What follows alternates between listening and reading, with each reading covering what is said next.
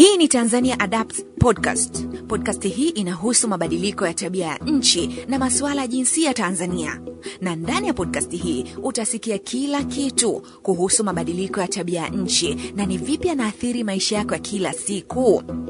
Kila wiki utakuwa na mimi Mary Goret Richard na mgeni wangu wa wiki, tukikudadavulia kwa undani. Tunaanzisha mjadala kujadili namna gani tunaweza kukabiliana kwa pamoja na mabadiliko ya tabia ya nchi Tanzania. Hupasi kukosa kusikiliza kila episode. Hii ni ya kwako kama wewe ni mmoja kati ya watu wanaojali sana kujua namna mabadiliko ya tabia ya nchi yanavyoathiri watu nchini Tanzania, na unatamani kujifunza zaidi namna tunavyoweza kukabiliana na mabadiliko hayo. Sikiliza kupitia YouTube akaunti yetu, kisha subscribe ili wa wa kwanza kabisa kupata notification mara tu tutakapopandisha episode mpya hewani. Pia unatupata kupitia SoundCloud. Sikiliza, download na kisha share na wengine. Tanzania Adapts Podcast. Kwenye Tanzania Adapt leo tuko na Profesa Margaret Bushesha ambaye ni profesa kutoka idara ya jiografia na mazingira ya Chuo Kikuu Huria Tanzania. Amebobea sana sana kwenye masuala ya jiografia na mazingira, kwa sababu pia ameenda na kuspecialize zaidi kwenye masuala ya mabadiliko ya tabia nchi na livelihood systems, yani kujikimu kimaisha, na hilo ndio eneo sahihi kabisa, kwa sababu topic yetu ya leo tunataka kuangalia namna mabadiliko ya tabia ya nchi yanavyoathiri afya ya akili, lakini pia inayosababishwa na huu mtikisiko mtikisiko wa kimazingira ama kwenye haya mabadiliko ya tabia nchi. Mabadiliko ya tabia nchi, kwanza nirudi nyuma kidogo. Tunapoongelea mabadiliko ya tabia nchi, tunalenga zaidi katika kuangalia masuala ya hali ya hewa, hususan mvua na kiwango cha joto na upepo na vilevile vile kiwango cha unyevunyevu katika uh, anga tunaloishi sasa. Haya mabadiliko ya tabia nchi yanagusa karibu kila sehemu ya maisha ya binadamu, kuanzia ngazi ya social kwenda kwenye ngazi ya uchumi, kwenda kwenye upande wa siasa, upande wa tamaduni. Haya mabadiliko yanagusa karibu kila mahali na kujikimu kimaisha, na ndio hiyo habari ya economic yeah? mm -hmm. Yes, kujikimu kimaisha. Sasa tukienda niende labda niseme kidogo tu kwamba sasa hivi tunapoongelea mabadiliko ya tabia nchi, unakuta hatuna mvua zinazotabirika. Mm-hmm. Hatuna mvua zinazotabirika. Mvua zinanyesha pale ambapo zinajisikia kunyesha. Mm-hmm. Na sisi sasa kwa watu wa, wa ulimwengu wa tatu, nchi zinazoendelea, tunaumia zaidi kwa sababu chumi zetu zinategemea kilimo kinachotegemea mvua. Kilimo cha umwagiliaji tunacho, lakini kwa pasenti ndogo sana, tofauti na, na nchi zilizoendelea.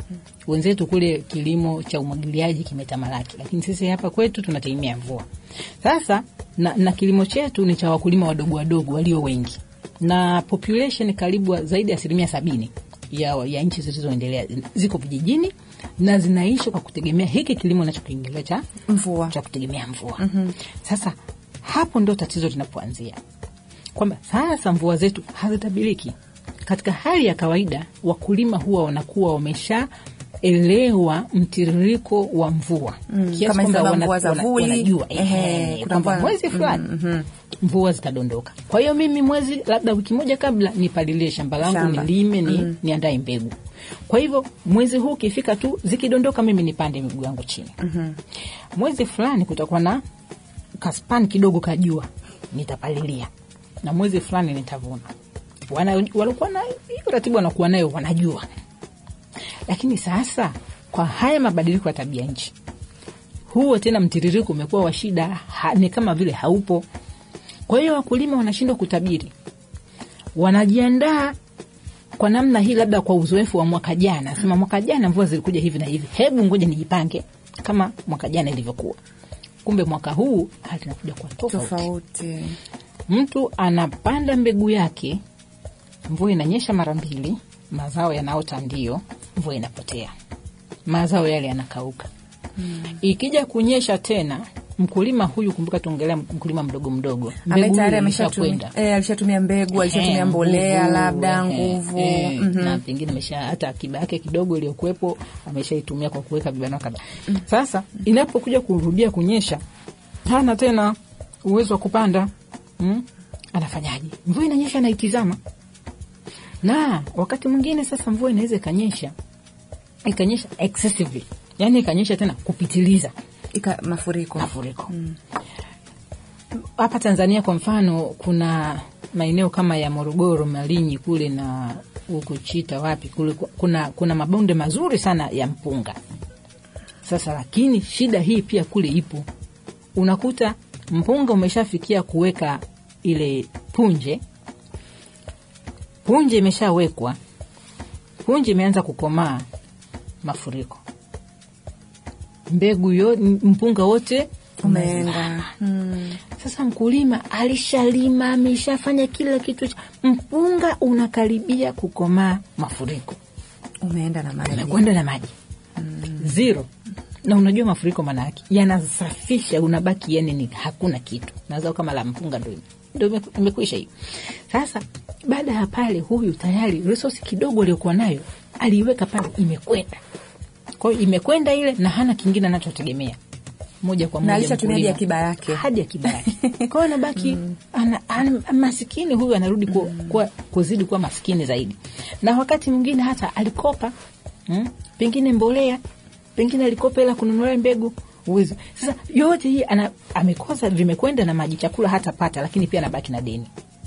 Sasa ndio maana tunasema nchi za ulimwengu wa tatu tunapigika sana na mabadiliko ya tabia nchi, kwa sababu jamii yetu ama watu wetu wengi, asilimia kubwa ya watu wetu bado wanategemea kilimo cha kutegemea mvua na mvua hizi sasa ndo zimeathirika na nini na mabadiliko ya tabia nchi. Sasa hapo afya ya akili inaku- ndo ndo inakuja vizuri sasa, kwa sababu ameshapigwa na hiyo um, hasara, Ndiyo. nguvu ametumia, ametumia muda, ametumia akiba yake, lakini bado yeye ni maskini, Ndiyo. ana struggle tu kupata zile gharama za maisha eh, kujimudu kila siku. Sahihi kabisa. Hapo ndo anapata pia msongo wa mawazo na ile depression ambayo tunasema. kabisa. -hmm. kabisa kabisa, kwa sababu fikiria wewe ni mkuu wa kaya, unaongoza mke, unaongoza, una watoto watano, una watoto saba, una ndugu wanakutegemea. Na katika familia zetu, wakati mwingine tunaishi na watoto wa- wa- ambao wana mahitaji maalum ama ndugu wenye mahitaji maalum, wazee wanakutegemea, eh, wazee wanatutegemea na kadhalika.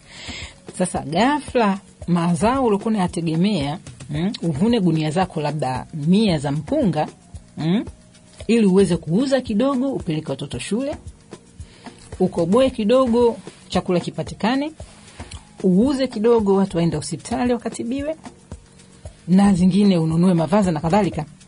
Vyote hivyo vimeondoka, lakini wewe unatizama kama mkuu wa familia, mkuu wa kaya, watu wanataka mahitaji. Lazima uta, uta, utakuwa na stress, lakini stress hiyo haishii kwako wewe tu kama mkuu wa kaya, hata wale wengine ambao ni wako chini ya nani yako Wanaokutegemea. kwa sababu mtu, kwa mfano tumchukulie mtoto wa shule hmm? amefunga shule, anategemea mwezi wa saba mavuno, akivunwa baba atauza, atampa ada, atarudi shuleni. Ghafla hakuna cha kuvuna, baba namwambia mtoto, sina pesa we kurudi shule.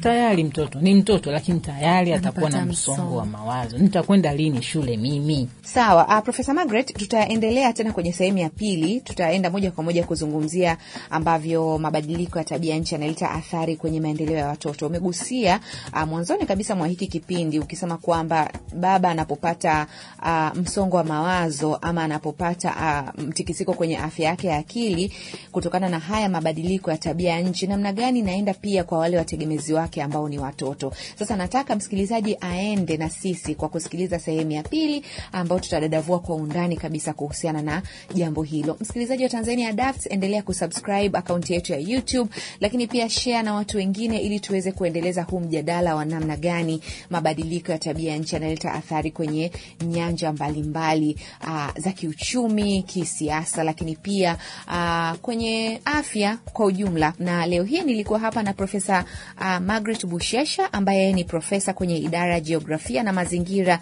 ya chuo kikuu huria Tanzania. Tutakuwa naye wiki ijayo ama kwenye sehemu ijayo ya Tanzania Adapt Podcast. Tanzania Adapt Podcast.